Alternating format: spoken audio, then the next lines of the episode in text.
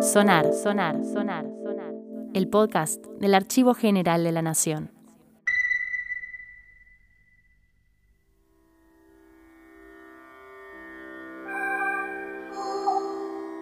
Bienvenidos y bienvenidas a un nuevo episodio de Sonar. En esta oportunidad, los y las invitamos a volver al pasado para recuperar y analizar el vínculo entre artistas y política a comienzos de la década del 50 a través de uno de los programas radiales más importantes de aquel momento. Pienso y digo lo que pienso. Este microprograma, producido por la Subsecretaría de Prensa y Difusión del primer gobierno peronista, abordó diversas temáticas de la política contemporánea a través de las voces de distintos artistas del cine, el teatro y la radio. Este nuevo episodio estará dedicado a los derechos de los trabajadores.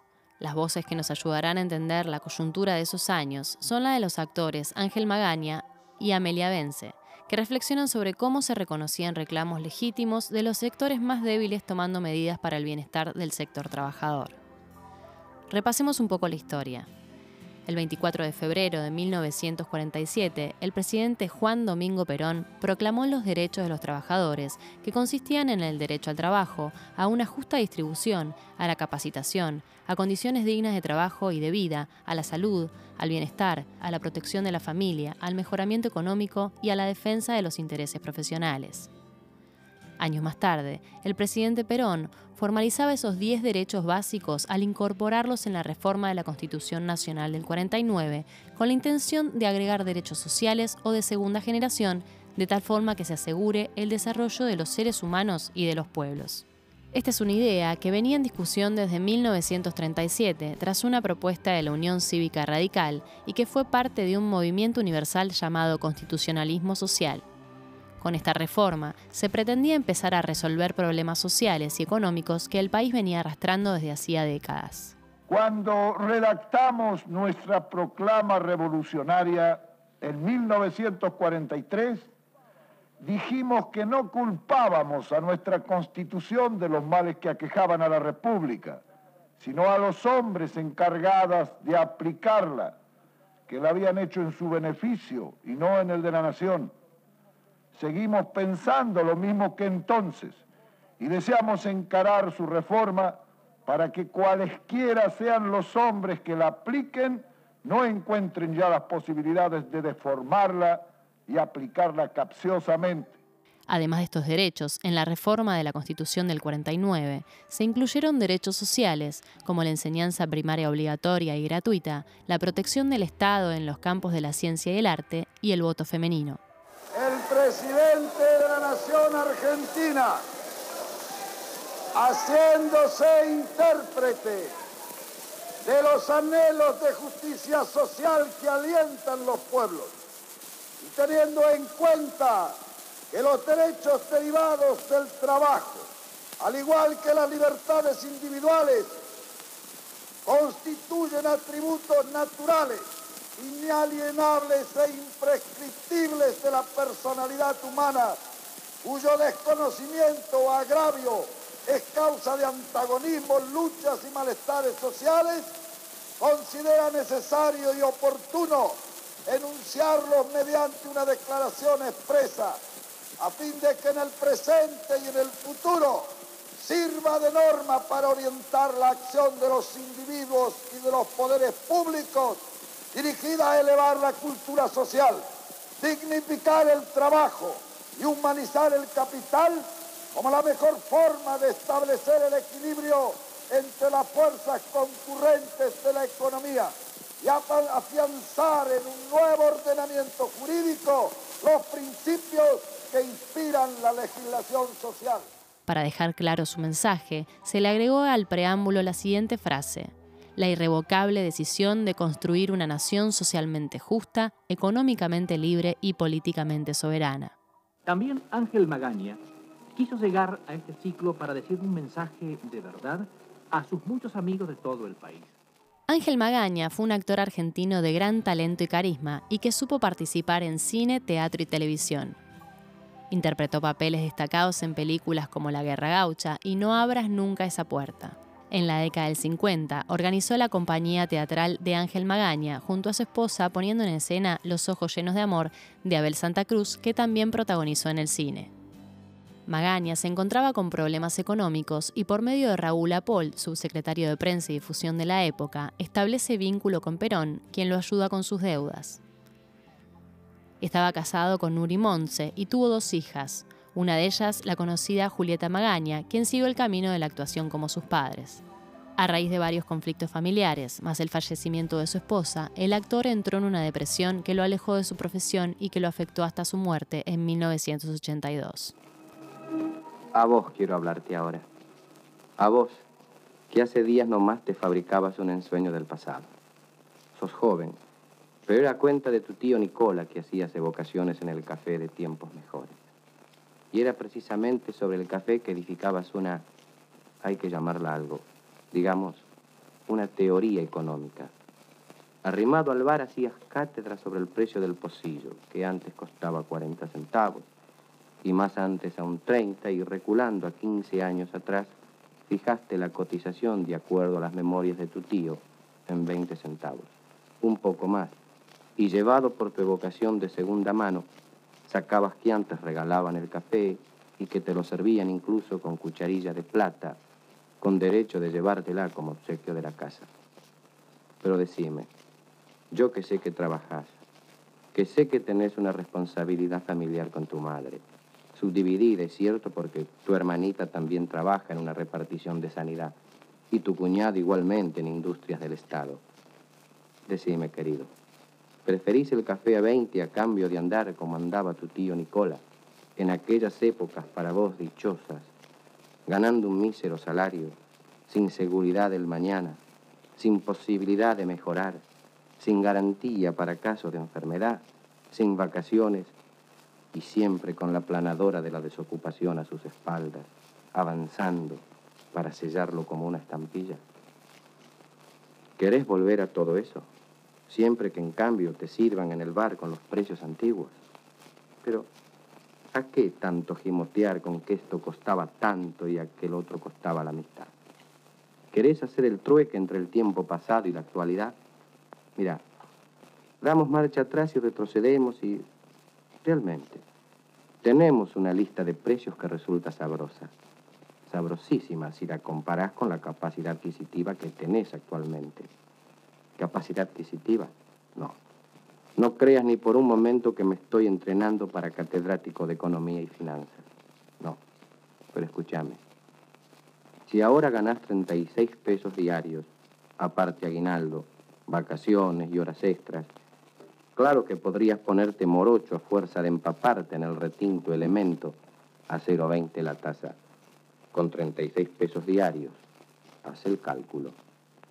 Pero hace también otro cálculo al lado. En aquellas dichosas épocas no habrías ganado ni tú ni nadie 36 pesos diarios. Eso estaba destinado a los grandes profesionales, para los abogados de Bember, para los altos empleados. A vos, te lo digo sin ánimo de ofenderte, te habrían pagado, digamos, unos tres pesos diarios, sin horas extras, sin vacaciones y sin aguinaldo. Esa sería tu capacidad adquisitiva tres pesos diarios y no tendrías el alivio que para el presupuesto hogareño representa el sueldo de tu hermanita y el buen mazo de billetes que gana tu cuñado, porque debes saber además, y tenlo bien presente, que los puestos escaseaban más que los lobos de mar en el riachuelo. Entonces, ¿qué vas a decir? Si en estas condiciones me propones el trueque y yo soy el gobierno, te lo acepto volando. Yo no tendría que ocuparme de extender los beneficios sociales a 16 millones de hombres y mujeres, ni tendría que trabajar 14, 15 y 16 horas diarias para hacer obras, planes, más obras, más planes y dejar la salud. Haría lo que hacían entonces los fenómenos políticos de la moneda alta y los precios bajos. Irme a veranear a Mar del Plata dejando que los empleados los obreros, niños y mujeres se achicharren en la capital y tengan por toda satisfacción, sino el café a 0.20, el helado de barquillo a 0.15. y nada más. ¿Qué te parece? Te hice pensar un poco.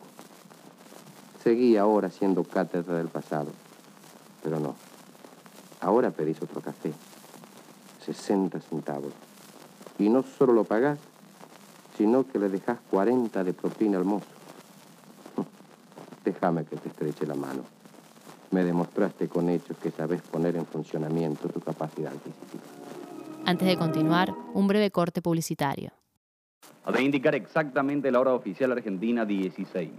A transmitirse directamente desde el Observatorio Naval del Ministerio de Marina, ubicado en la Avenida Costanera Sur, y con precisión de un centésimo de segundo. Amelia Bence fue una actriz argentina que comenzó a trabajar a una temprana edad luego de ser alumna de Alfonsina Storni en el Teatro Labardén. Estuvo casada con el actor y galán de la época, Alberto Closas, de quien se separó después de supuestas infidelidades del actor. Su debut cinematográfico ocurrió en Dancing de 1933, pero su participación en 1942 en la Guerra Gaucha con Enrique Muño y Ángel Magaña le dio mayor visibilidad y reconocimiento. Desde 1996 se presentó en diversos teatros con su unipersonal Alfonsina, donde intercalaba música y poesía, hasta que los problemas de salud la alejaron de la actividad artística en 2010. Vence falleció el 8 de febrero de 2016 a la edad de 101 años. En su último cumpleaños estuvo presente su amiga Mirta Legrand. Sus restos fueron velados en el Teatro Nacional Cervantes y depositados en el Panteón de Actores del Cementerio de la Chacarita la costurerita que dio aquel mal paso. ¿Y para qué seguir? Pero aquel melancólico poema de mi vieja ciudad evoca mil historias de pálidas muchachas de otros tiempos como retratos amarillentos de un álbum familiar.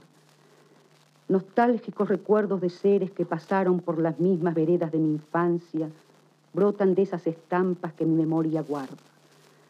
Qué larga caravana de muchachitas tristes y mujeres vencidas la costurera ética, detrás de su ventana, a la luz de una lámpara, encorvada día y noche, con la aguja en la mano y la angustia en el alma. Qué montañas de ropa brotaban de sus dedos nerviosos e incansables para ganarse el pan y perderse la vida. Y luego, las legiones de chicas mañaneras en las albas heladas por el viejo camino del taller y de la fábrica, ateridas de frío, calladas, presurosas, con la sonrisa helada y la esperanza muerta, iban por las veredas odiosas del fracaso para vender la vida por un poco de pan. Las pobres planchadoras que conocían un arte fino y agotador, las que perdían la vista en las sutiles telarañas del bordado a mano, las madres lavanderas que ahogaban ilusiones en tinas y piletas a cambio de un mendrugo todas las artesanas incansables de la febril colmena ciudadana que libaban la miel para los zánganos.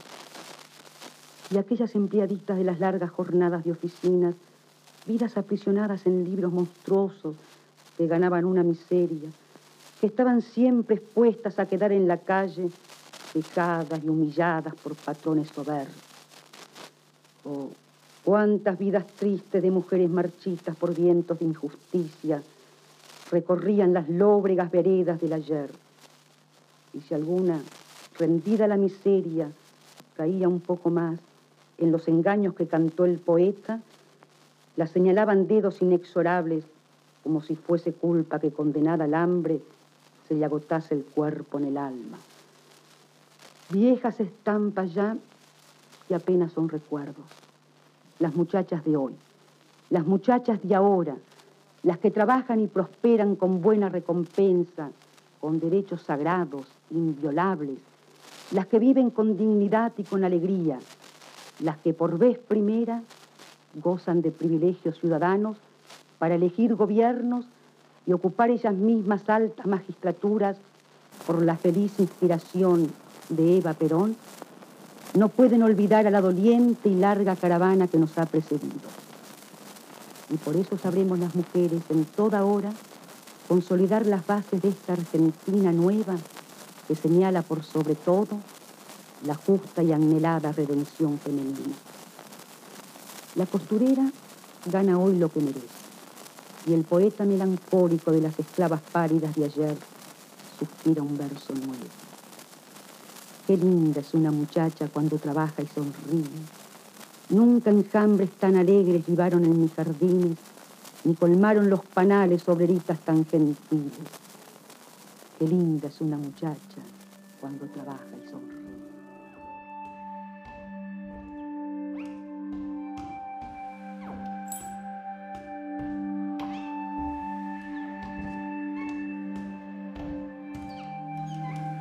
Ángel Magaña y Amelia Vence, como actores de la época, fueron parte del cambio paradigmático llevado a cabo por el peronismo en relación al rol del artista dentro de la industria cultural, ya no como un mero lugar de esparcimiento, sino como trabajadores con derechos. Los audios que escuchamos corresponden al Fondo Acervo Gráfico, Audiovisual y Sonoro perteneciente al Archivo General de la Nación.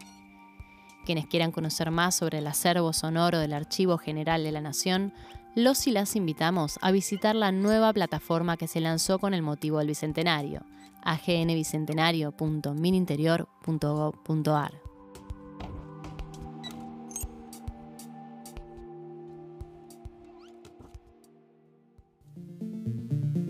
Los guiones de esta temporada fueron realizados por Mercedes Acosta Quintas, Eva Ainora y Celeste Sabó. La edición y producción estuvo a cargo de Gonzalo Ruiz. La locución fue de Celeste Cunzabó y la coordinación de Diego Echezarreta.